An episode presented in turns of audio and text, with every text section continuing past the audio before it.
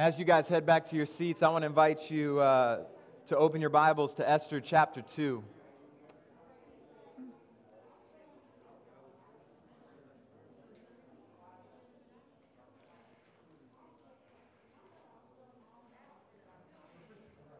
Esther chapter 2. If you recall, we're, we're in the middle of a series through the book of Esther, started a few weeks ago. It's just, it's called Esther, a story of God's providence. Uh, and we looked at, at the main chunk of, of Esther chapter 2 last week, considering God's providence in our pain.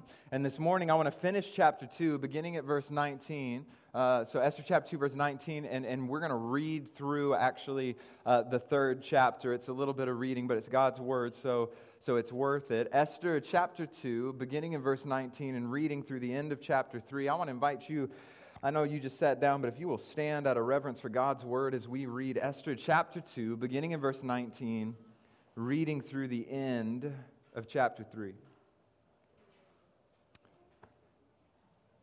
Hear what the Lord has to say. It says, When the virgins were gathered a second time, Mordecai was sitting at the king's gate. Esther had not revealed her family background or her ethnicity as, as Mordecai had directed. She obeyed Mordecai's orders as she always had while he raised her. And during those days, while Mordecai was sitting at the king's gate, Bigthan and Teresh, son of, or two of the king's eunuchs who guarded the entrance, became infuriated and planned to assassinate King Ahasuerus. When Mordecai learned of the plot, he reported it to Queen Esther, and she told the king on Mordecai's behalf. When the report was investigated and verified, both men were hanged on the gallows. This event was recorded in the historical record in the king's presence. After all this took place, King Ahasuerus honored Haman, son of, son of Hamdatha, the Agagite. He promoted him in, in rank and gave him a higher position than all the other officials. The entire royal staff at the king's gate bowed down and paid homage to Haman because the king had commanded this to be done for him. But Mordecai would not bow down or pay homage.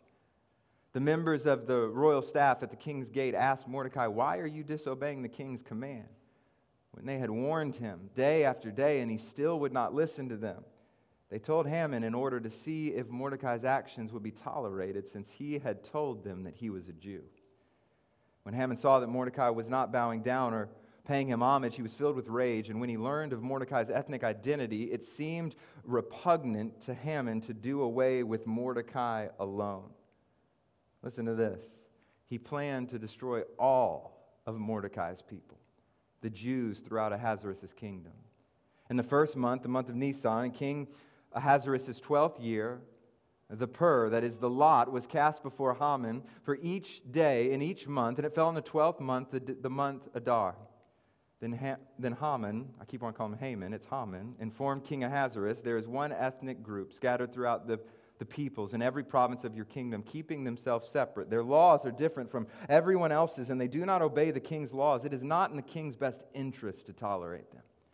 If the king approves, let an order be drawn up authorizing their destruction. And I will pay 375 tons of silver to the officials for deposit in the royal treasury.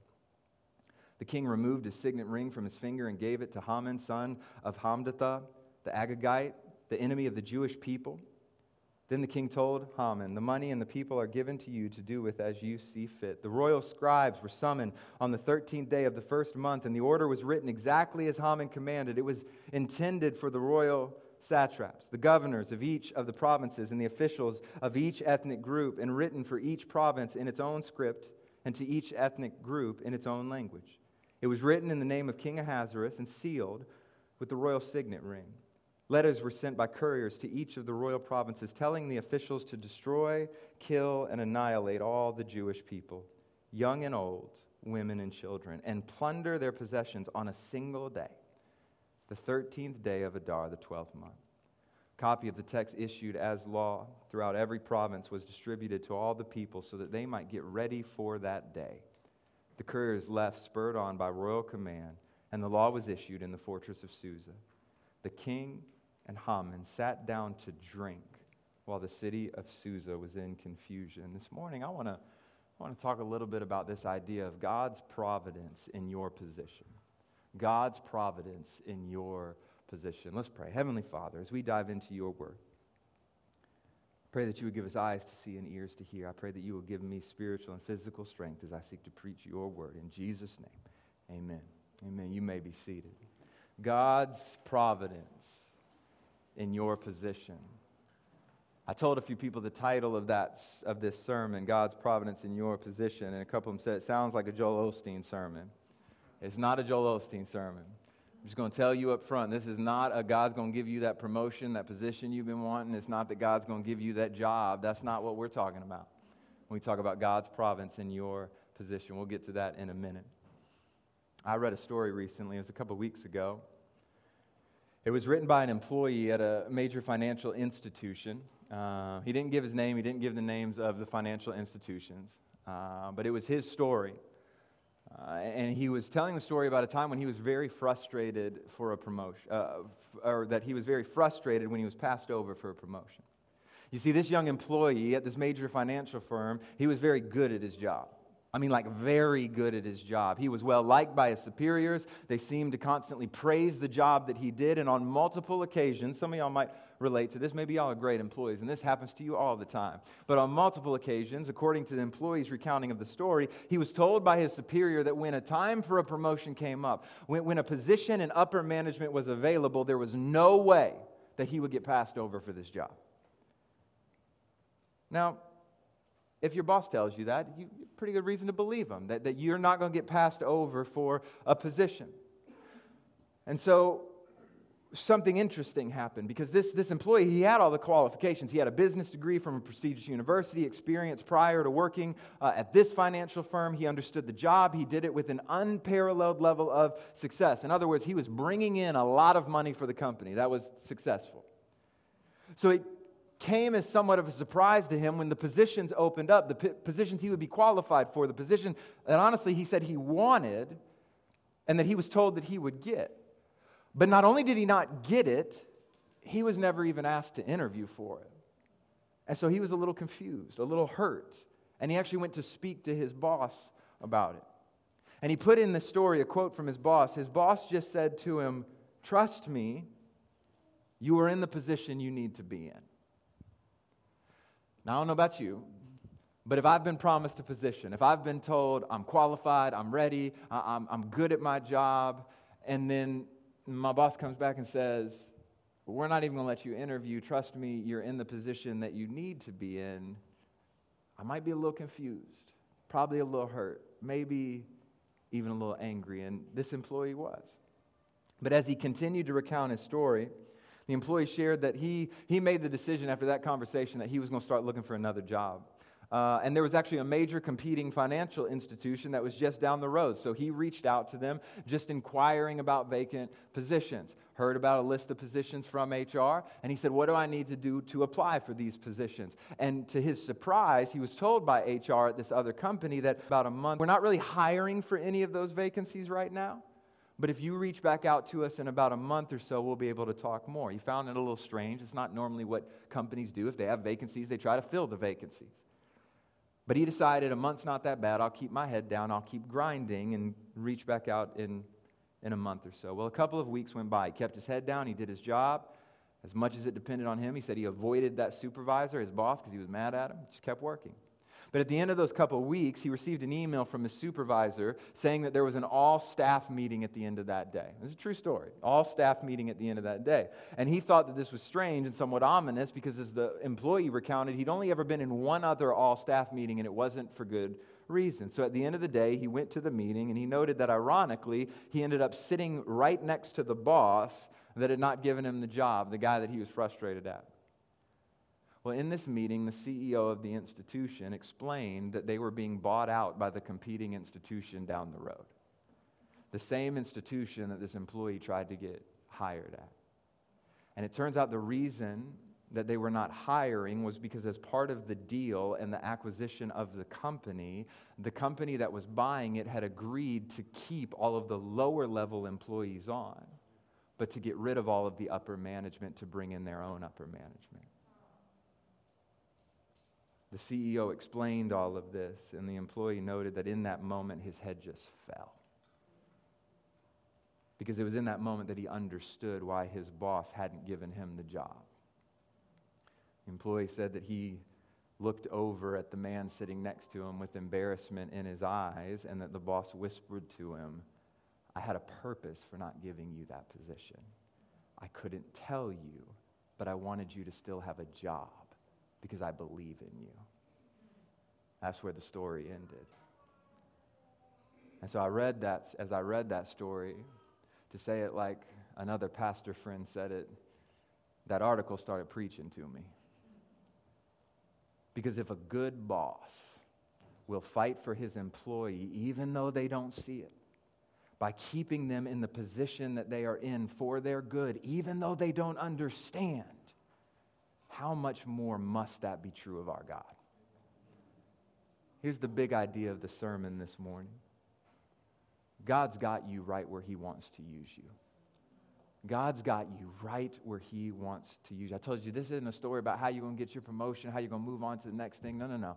This is a message that wherever you are, in the midst of trial, in the midst of joy, in the midst of celebration, in the midst of your job, in the midst of your home, in the midst of your friend group, in the midst of this church, wherever you are, God has you exactly where He wants to use you.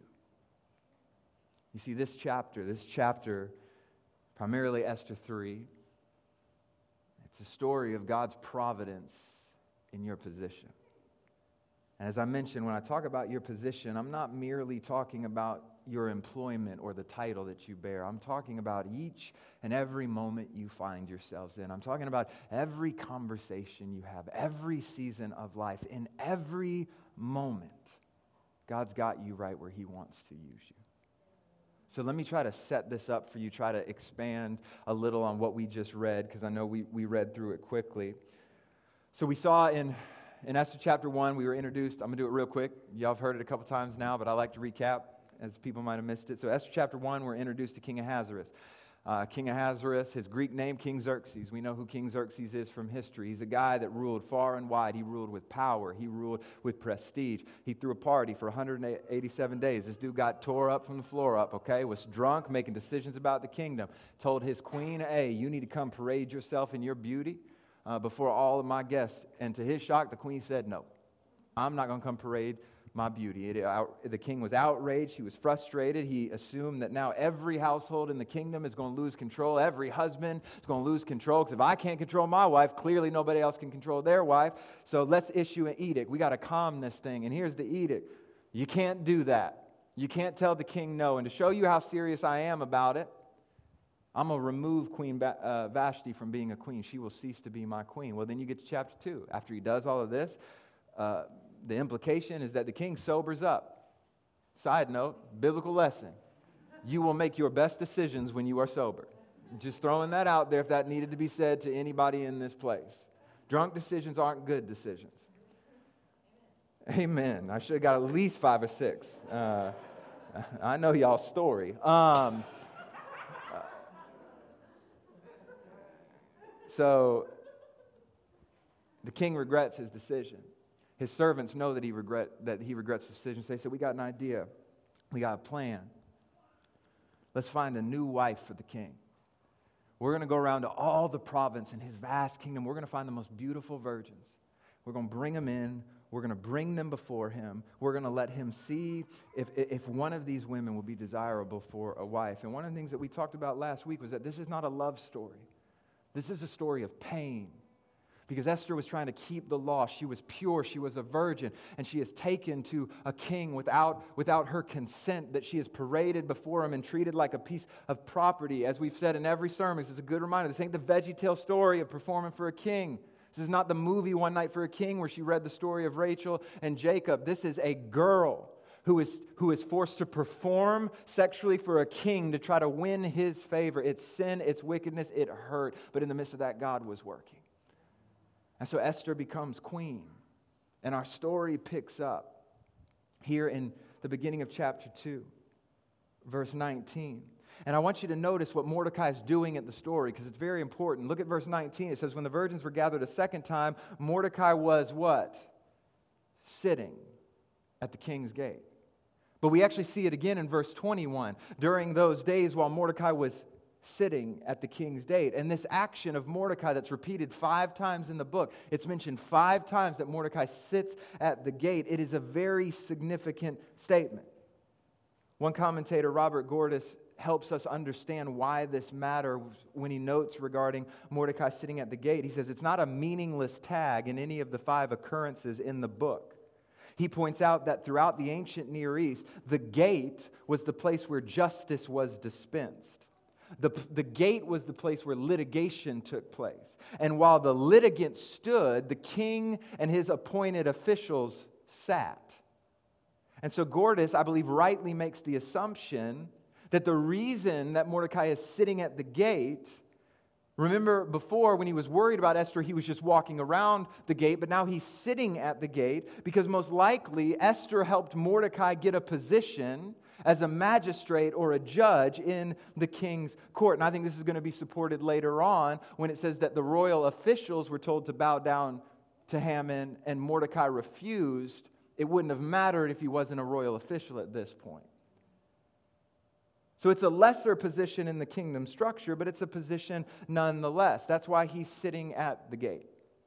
And so at the end of chapter 2, Mordecai overhears a plot. This plot is to assassinate King Ahasuerus. We don't know why, we don't know what he did to irritate these two eunuchs, but they're trying to kill the king. And Mordecai overhears it. Again, supports the idea that he now has a position because the only way he would be in a position to hear what the eunuchs were saying is if he held some sort of magisterial position that placed him among the eunuchs. So Mordecai hears that they're going to try to kill the king.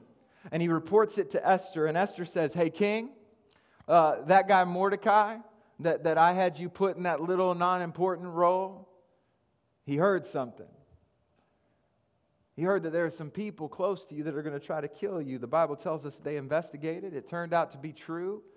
And they hung the two criminals. And the event, and this will be significant later, the event was recorded in the king's history. But at the beginning of chapter 3, the king doesn't honor Mordecai. The king honors another man named Haman. He promotes him to the second highest position, answering only to the king. And the king wanted to honor him. The king wanted to, to show, man, I really appreciate this guy, Haman. I, I, I want you to appreciate him too. So he gives a command that all of his staff, all of his royal officials, all of the magistrates, anybody who worked for the kingdom, had to bow down when Haman came around. He said, You bow down to him like you're bowing down to me. But Mordecai decides, I'm not going to bow down. Some of the other magistrates, some of the other people around, they were concerned. They asked Mordecai, Why aren't you bowing down? We don't, we don't want you to get in trouble. Why aren't you bowing down? And we know that whatever Mordecai said, it didn't satisfy them because they went and snitched to the king, to Haman. We don't know what Mordecai said when they said, because the implications, they're warning him over and over, like, you got to quit you got to quit doing this. You got to start bowing down. Like you're going to get in trouble. Why aren't you bowing down? And, and we don't know what Mordecai said, but, but maybe Mordecai said, here's the thing with the people of God. It's never really worked out well for us when we've bowed down to anything other than God. Maybe, maybe Mordecai says that there was a time when the people of God bowed down, bowed down to a golden calf because Moses took too long on a mountain and it didn't go well for us. Maybe he said that there were times when we bowed down to pagan gods and, and kings and we found ourselves in exile just like we are right now. Maybe, maybe Mordecai said, Listen, there was a time when my own family went into exile, and there was another king named Nebuchadnezzar who built a big old statue and told everybody to bow down, and a lot of my countrymen bowed down. But maybe Mordecai says that he knows that there were three who refused. And, and when they decided to be faithful, when they decided not to bow down to anything other than God, they were thrown in the fire. The fire meant for their demise, but in the fire, they were actually closer to their deliverance than ever before. Whatever Mordecai says, it doesn't prevent the people from running to Haman. And they tell him that Mordecai, he won't bow down. And it appears that Mordecai made a mistake because he let it slip that he was a Jew to these men. And so they tell, they tell Haman, and he's a Jew. You see, and Haman has a problem. Haman's one of those guys. You might know some. You don't have to point fingers if they're in this room. That wouldn't be nice. But Haman's one of those guys that thinks that he deserves more than he actually does. So when Haman hears of all this, the idea, I mean, this is, this is, it's crazy how it's written. The idea of killing Mordecai makes him sick. But not because he can't stand the thought of killing one man, but because one man isn't enough. I have to kill all of Haman's pe- or of Mordecai's people. So Haman starts casting lots. Basically, he's rolling dice. And the reason that he's rolling dice, you have to understand, Haman's not doing this to try to decide if he should kill the Jews. He's rolling dice, he's casting lots to try and find the right time to kill the Jews. He already knows what he wants to do. And so, as he's casting lots, the day for the Jews' annihilation, He's casting lots in the first month on the 13th, and, and the lot falls on the 12th month on the 13th. So, so almost a year's time is when the, lot, the lots tell him it's time to kill the Jews. So Haman goes to the king and he pitches this genocide to the king, but he pitches it in such a way as if it's in the best interest of the king. He even goes so far as to offer to pay 375 tons of silver himself to see this thing does to see this done. That's the man that wants blood. It says in verse 8 that when that Haman informed King Ahasuerus, there is one ethnic group scattered throughout the peoples in every province of your kingdom, keeping themselves separate. Their laws are different from everyone else's, and they do not obey the king's laws. It is not in the king's best interest to tolerate them. He pitches it as if it's in the king's best interest to kill these people. And the king agrees. The king agrees, not knowing that he just signed the death sentence of his own queen. So the king says, Take what you need, take the pe- people that you need, and you do what you want to the Jews. Now, here's, here's how sure the king and, and, and Haman are of their own power they don't even keep the plan to themselves. Now, listen, I'm, I'm not an expert on killing people, uh, that's not my testimony. But it seems to me that if you're planning to wipe out an entire group of people, you don't give them a year's notice. You don't send a document out saying, guess what? It's the 13th on the first month. On the 13th of the 12th month, we're going to kill all of y'all. We're going to wipe you out, steal your stuff. We're going to kill your women and your children. But these two are so confident in their power that they give them a year's notice. They issue the order. It was sent to all the provinces. The Jews saw it, the people saw it, the leaders saw it, and the king and Haman are so sure of their power that they cause chaos and sit back with a drink. Look at the end of verse 15. The king and Haman sat down to drink while the city of Susa was in confusion. Now, I know that the story is just getting good. You probably want to talk about what happens next, but I actually want to just pause here and sit with this chapter for a moment. Because again, even in the chaos, even in the threats, you see God's providence at work. You see God's providence specifically as it relates to Mordecai's position. And there are some truths that I want us to consider as we look at Mordecai's position, and not only Mordecai's, but we look at our own and consider this idea of God's providence in, in our position. Here's the first truth that I want you to see this morning God's providence places you in particular positions for a purpose. God's providence places you in particular positions for a purpose. Now, it is easy to look at the end of chapter 2 and to look at chapter 3 and think how nice it was for Esther to get Mordecai this job. But make no mistake about it, Esther did not give Mordecai this position because Esther did not give herself her position. In all of this, God has been working. In all of this, God has had a purpose, a purpose that Esther and Mordecai don't know yet. Like we said last week, they haven't read through chapter 10. They're living it. They don't know what God's doing. They don't know the plan. They don't know why Esther was forced to endure what she was going to endure. They don't know why God, why God's faith or faithfulness to God demanded that Mordecai report a plot to a king who's going to turn around and try to kill him or allow for it to, to happen. They don't, they don't know what's going going on. But in all of this, God is working. He has a purpose in the pain of Esther, he has a purpose in the position of Mordecai. It's God's hand that is placing the pieces, and it's for God's purpose and ultimately his people's good. God is the one who's working. Now, here's the reason why it's so significant to make sure we understand that it's not Esther putting Mordecai in a position. It wasn't Esther's beauty who put her in that position. It was God who was putting all of these pieces into position.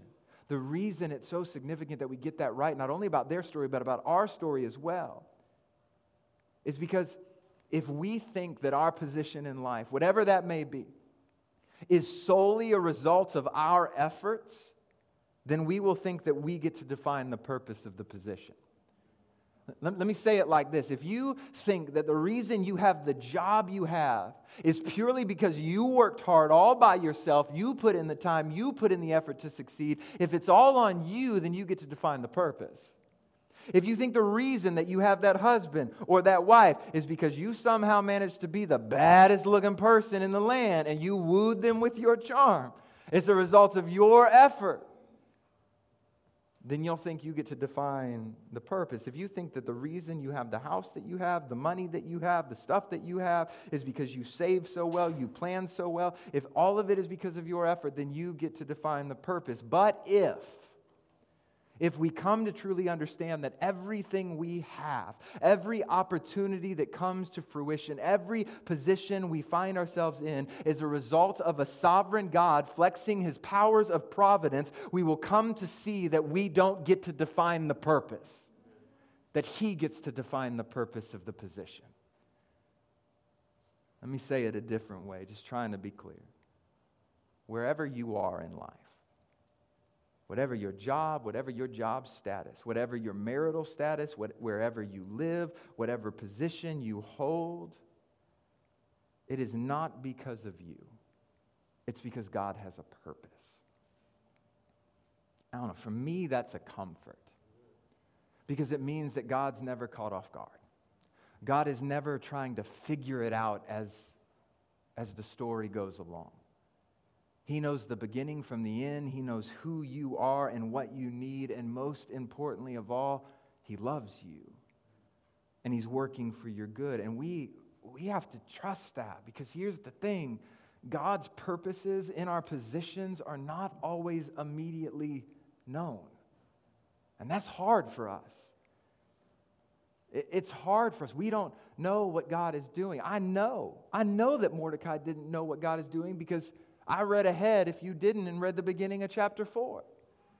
And when this decree goes out, Mordecai's response is not, God's got this. God's going to save everybody. My life is good. He already told me. I know it's fine. No, he puts on sackcloth and ashes and weeps because he thinks that he, he has. I mean, I can't imagine the weight on him. Mordecai, yo, this dude didn't just like condemn his own life. He condemned the lives of all of God's people. That's a weighty thing to bear. This man is broken. He does not know what God is doing, but God has a purpose in it all. And what I'm trying to tell you is that you will be in seasons and positions in your life where the only thing you have is to believe that God has a purpose because he hasn't made it known yet. But it, because you don't know it doesn't mean that God doesn't have it. God is working in the midst of every situation for his glory and for your good. And so when we don't know the specific purpose, we still have to be faithful. That actually leads to the second truth I want you to see this morning that God's providence in your position does not eliminate the need for your faithfulness. God's providence in your position does not eliminate the need for your faithfulness. Let me say it another way. Just because God is sovereign, it doesn't mean you can be inactive. God controls everything.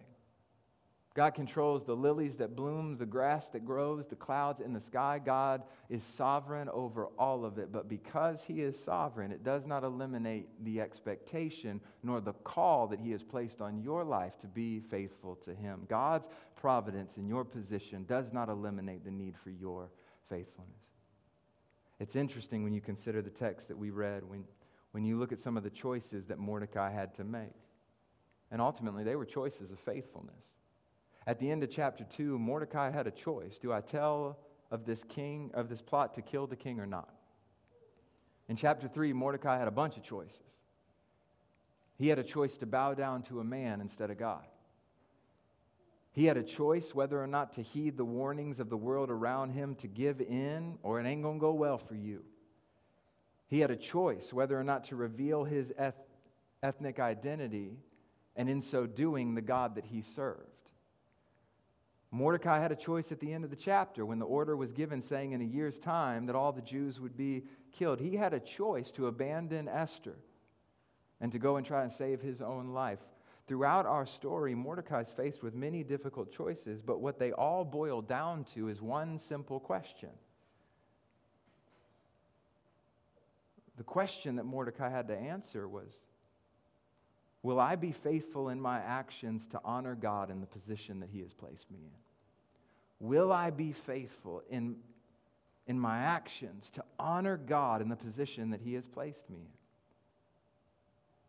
Can I tell you, brothers and sisters, that your faithfulness in the day in and day out grind of your life, your faithfulness in the various positions that you hold in the areas that God has placed you, your faithfulness when things go well, when things go wrong, your faithfulness ultimately always boils down to one single question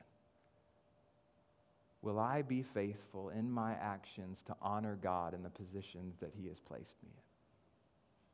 Will I be faithful as an employee? Will I be faithful as a mother or a father? Will I be faithful as a child? Will I be faithful as a friend? Will I be faithful as a church member? Will I be faithful to honor God in my actions in the positions that He has placed me in? Will you be faithful? You might be thinking, well, I need to know what faithfulness looks like. I'm glad you said that. Paul reminds us what faithfulness. Paul reminds us our purpose in 2 Corinthians 5, verses 20 and 21. He says, Therefore, we are ambassadors for Christ. Since God is making his appeal through us, we plead on Christ's behalf be reconciled to God. He, he made the one who did not know sin to be sin for us, so that in him we might become the righteousness of God. Here's what faithfulness demands Faithfulness means representing your king and his kingdom in all that you do. I had the opportunity this week. Um, I had the opportunity this week to go to a lunch with Dr. Tony Evans. Um, it was cool. Um, and during this lunch, Dr. Tony Evans took some time to just encourage some of those, some of us who were in the room, and he was reminding us of the fact that we are a part of another kingdom. If you, if you don't know much about Tony Evans, Tony's all about the kingdom. He's got books on kingdom men, kingdom marriage, kingdom stewardship, kingdom, kingdom, kingdom. It's not because he just likes talking about kingdoms, it's because he sees the validity of what Paul says that in everything that we do, we are to represent our king and his kingdom. He reminded us as, as pastors and friends that this world is not our home. But while reflecting on the idea of being an ambassador, Dr. Evans mentioned this, and he said that the fundamental purpose of the church so that's you and me, okay? The fundamental p- purpose of the church is to bring heaven into history. And what he's getting at is that the fundamental purpose of us as members of his body is to make the kingdom known on earth. That's our purpose. That means that that's your purpose when you go to work. That means that that's your purpose when you fight with your spouse. That means that that's your purpose when you discipline your children. That's your purpose when you date. That's your purpose when you go to school. That in everything, our aim is to represent our King and make his kingdom known. What that also means is that we're not in this kingdom. Let me say it this way we're not of this kingdom. We're in this kingdom, we're not of the kingdom. We shouldn't look like this world. We shouldn't act like this world. We, we have a different king, we have a different kingdom. I don't want you to forget what we say so frequently here at Newbury that we, we were not just saved from something, we were saved for something. Ephesians 2:10 reminds us that we are his workmanship created in Christ Jesus for good works which God prepared beforehand ahead of time for us to do. That comes on the heels of, of, of Paul talking about the fact that we are saved by grace through faith and it's not of ourselves, it's a gift of God so that no one should boast. And what Paul is saying is he saved you because he loves you. It is a, it is a result of his grace and his grace alone, but when he saved you, he put an expectation on you. an expectation that you would represent the God and the King who saved your life. And the question that we have to ask is will we be faithful? And, and I want you to hear me. That's not just an individual question, that's a question for us as a whole church. Will we be faithful? Because God has not only placed you in the positions that you are in for a purpose, God has placed us collectively in a position for a purpose. And some of y'all know that. Listen, if you don't know the history of Newbury, it's wild, man. Like, we did not plan to be in this building. Some of y'all are like, I know. You've been here, you walked it. And we don't have a long history, but we probably have been in more location than some churches who have been around for 100 years. We joked all the time, we were the tabernacle, not the temple. We didn't want to be here. I still don't want to be here. But God has seen fit to place us in this building, in this community. Some of y'all know that we, when we set out to do this thing, man, our heart was for Shawnee. And so there was a season where a lot of us as pastors and leaders were like, why are we in this community? And the question that we have to ask is do we trust that God has placed us in this position for a purpose? Are we as a church going to be faithful where God has placed us to represent His kingdom in this community? Because that's what we say our purpose is.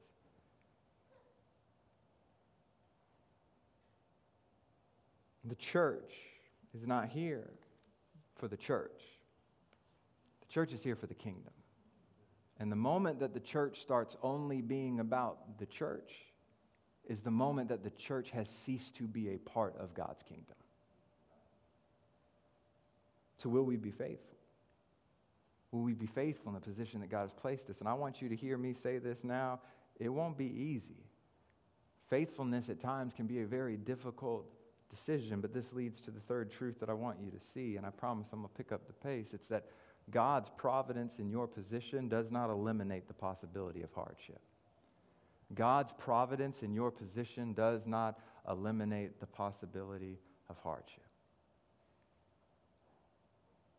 Listen to me, I feel for Mordecai in this story. I really do. I mean, he's, he's like Esther. This is a brother that just wants to be faithful. He, he wants to be faithful to his God. He wants to be faithful to Esther. He wants to be faithful to the position that he now has. And you would think, based on how some people paint the picture of faithfulness, that that would guarantee for him a life of health, wealth, and prosperity. But that's not the story of Mordecai. That's not the story of the book of Esther in its entirety. As I mentioned, Mordecai not only through his faithfulness sentenced himself to die, he sentenced all of the Jewish people to death. And I want you to see that, what I want you to see is that God, is that just because God has placed you in a specific position, it does not mean that it's going to be all butterflies and roses. It does not mean that it's going to be easy for you. And you know it as well as I do. There are some churches that are teaching some really backward stuff on this. That, man, if I am faithfully serving God, if I am in the position that He wants, it will be made known to me by ease and comfort and safety and security. I'm going to have my bank account full. I'm going to have, I'm to have all the things that I want to have because that's how God blesses us. I just don't see it in this book. Just because God places you in a position, it does not promise, He does not promise that it will be pain free. But what we have to believe is that when it's hard, God's not abandoning us.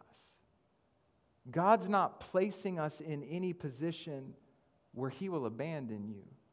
Like, please hear me say that, that if you are just going through it trying to be faithful in the midst of wherever you are and it just seems brutally painful, it does not mean that God has left you. It doesn't mean you're not being faithful because God will never place you in a position where he will abandon you. God did not place Moses in the position to deliver the Israelites from the hand of Pharaoh to abandon them at the Red Sea. God did not place Elijah in a position to call down fire and prove the name of Yahweh to abandon him when a queen threatened his life. God did not place David in the position of delivering the Israelites from the Philistines and abandon him when the giant stepped out. God did not place Esther in the throne room of a pagan king to abandon her when the lives of her and her people were in danger. And God has not placed you in any position where he will abandon you. And hardship is not evidence of God's absence. For the believer, Hardship is the evidence that God is working. But again, here's why believing that and understanding that is so significant. If we miss that, if we miss that God is working in the midst of hardships, we can start to abandon a position for what we think will be a, a better one. You know the statement, right? The grass is always greener on the other side.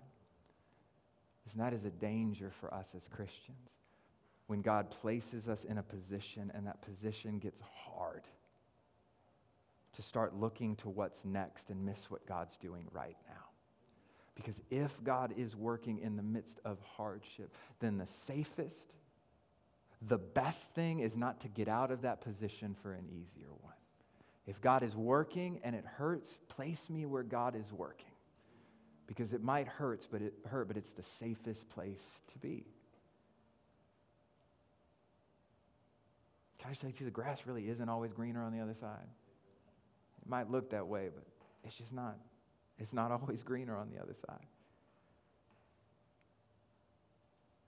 Oh no, I, I need to move on, but I want I want to flesh this out a little bit more. Like, we have to believe those truths of Scripture that tell us that God is working in hardship. That cannot just be sentiment to us. Because if indeed God told the truth when he said that those who want to live a godly life will be persecuted, that in this life you will have trouble, but take heart, for oh, I have overcome the world. If that is true, we have to expect hardship in any position that God places us in. And if we run from the first sign of hardship because we think that God has abandoned us, we will never grow. We read them last week. Don't be surprised at the fiery trial that comes upon you to test you as if though something strange were happening to you, but rejoice in as much as you share in the sufferings of Christ. James, count it pure joy when you face trials of various kinds, for you know that the testing of your faith develops perseverance. Let perseverance have its full effect, that you may be perfect and complete and lacking nothing. Rejoice when you are reviled for the sake of Christ. Like we have to believe that, or we will miss all of our growth by running from painful situations. Now, listen, I don't like pain either. I'm not saying seek them out. I'm just telling you be faithful and they'll find you. But when they find you, trust that God has not abandoned you and that He is working in the midst of it. Here's the fourth, the final truth I have for you this morning. It's kind of the flip side of that coin in a sense. God's providence in your position does not guarantee earthly success. Oh, please hear me say that. That God's providence in your position does not guarantee earthly success. It does not guarantee a following. It does not guarantee money. It does not guarantee a platform. It does not guarantee you will make it over 13 followers on your Twitter account. God's providence in your position does not guarantee earthly success. Yo, this, this kind of rocked me. I think you picked it up when I was reading it. Like, Mordecai saved the king's life at the end of chapter 2. Can we just pause there for I mean, he saved the king's life. And he wasn't confused. Esther said, Hey, Mordecai did it. And then they wrote the historical records and they say, Mordecai did it. Mordecai saved the king from death. And then chapter 3, verse 1, after all this took place, King Ahasuerus honored Haman. I remember reading that, like, what? They misprinted the CSB Bible. Surely that's Mordecai. I mean, why would God make it a point to tell me that he just saved the king's life and the king wouldn't even honor him for it. I mean,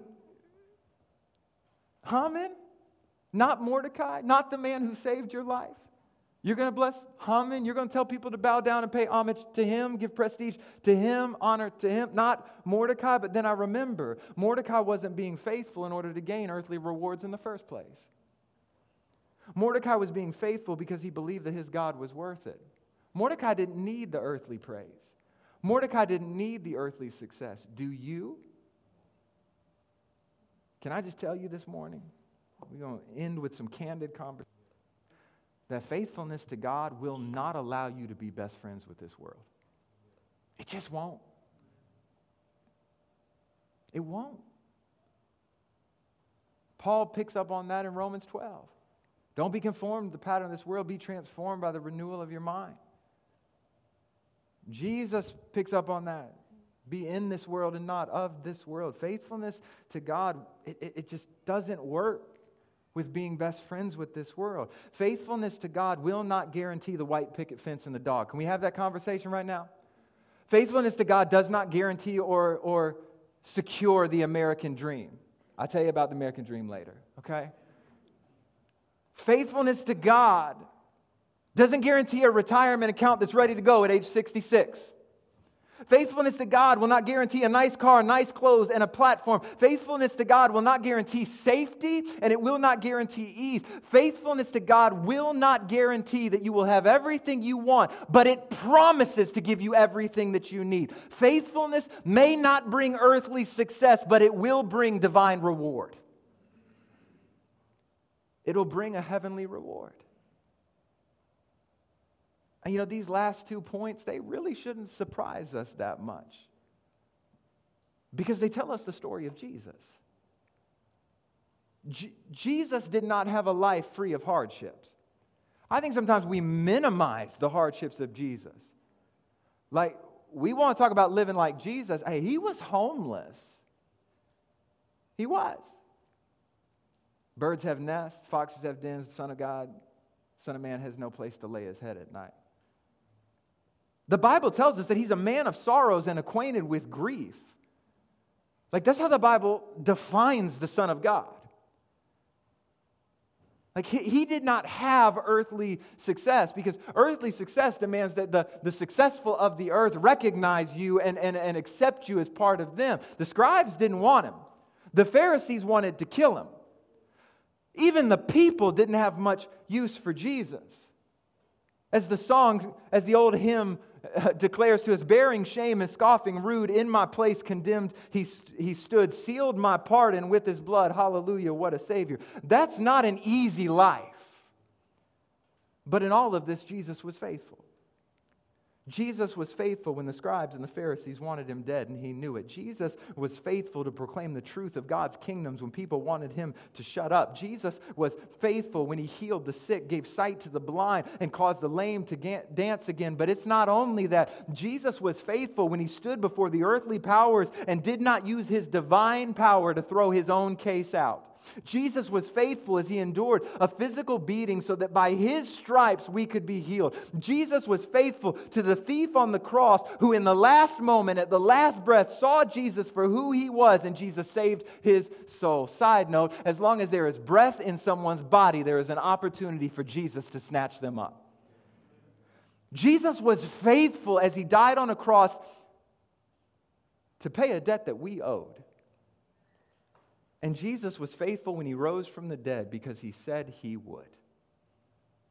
And to this day, in spite of all that Jesus has done, his name is still slandered and degraded. The name of Jesus is still mocked and belittled. To this day, Jesus does not have the earthly success that if anyone deserves, he rightly deserves. But can I tell you this?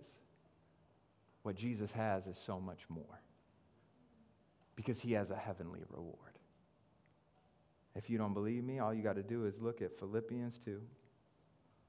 When it talks about the attitude of Christ, who existing in the form of God did not consider equality with God as something to be grasped, but instead he emptied himself by assuming the form of a servant, taking on the likeness of humanity. And when he had come as a man, he humbled himself by becoming obedient to the point of death, even to death on a cross. And for this reason, God exalted him and gave him a name that is above every name, so that the name of Jesus, every knee will bow in heaven and on earth and under the earth, and every tongue will confess that Jesus Christ is Lord to the glory of God the Father. The world might not recognize the name of Jesus right now, but it will, because his reward is in heaven.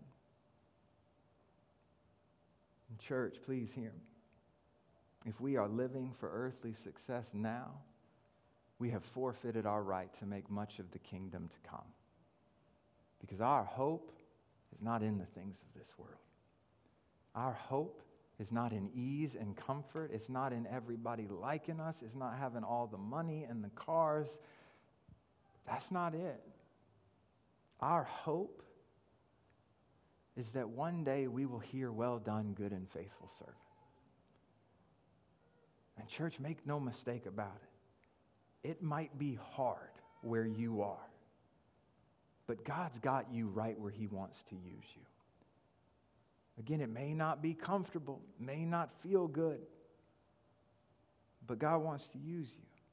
And the question that we have to answer is do we trust God's providence in our position? Do we trust that God is for us and not against us? Or are we just trying to get out for what might be the next great thing? Let's pray together. Heavenly Father, God, I thank you that you are sovereign. I thank you that you are for us and not against us. I thank you that you have communicated to us, God. It shouldn't even be a shock to us that following you will not be easy. Following you will not always bring earthly ease and comfort. But God, following you is worth it because, God, we get you. And Lord, I don't want to minimize anyone's struggle or anyone's suffering because pain is not fun. It hurts. None of us want it. It is a result of the fall. But I pray that in the midst of our pain that we would be able to just hold on to the fact that you are on your throne. God, in those moments when we doubt whether or not you could work through such hardship and such pain, I pray that we will fix our eyes on the cross and be reminded that, God, you have done some of your greatest work in the midst of suffering and hardship. As the author of Hebrews tells us, we are sanctified because of Christ's suffering, and we will continue to be sanctified through our own suffering. God. But I pray that we will look to Jesus and be reminded of the Son of God who willingly suffered and died a death that he did not deserve to die. That he paid a debt he did not owe because we owed a debt that we could not pay. And God, I pray that we would look to the cross and the salvation that you have won for us as he died in our place and rose from the grave victorious, and that we would believe that even in the midst of hardship, God, you are working in ways that we can't fully see or understand. God, give us grace to trust you. It's in Jesus' name. Amen. Amen. Well, church, at this time, we, God, we want, we, we, we want to take just a minute to give you a chance to reflect before we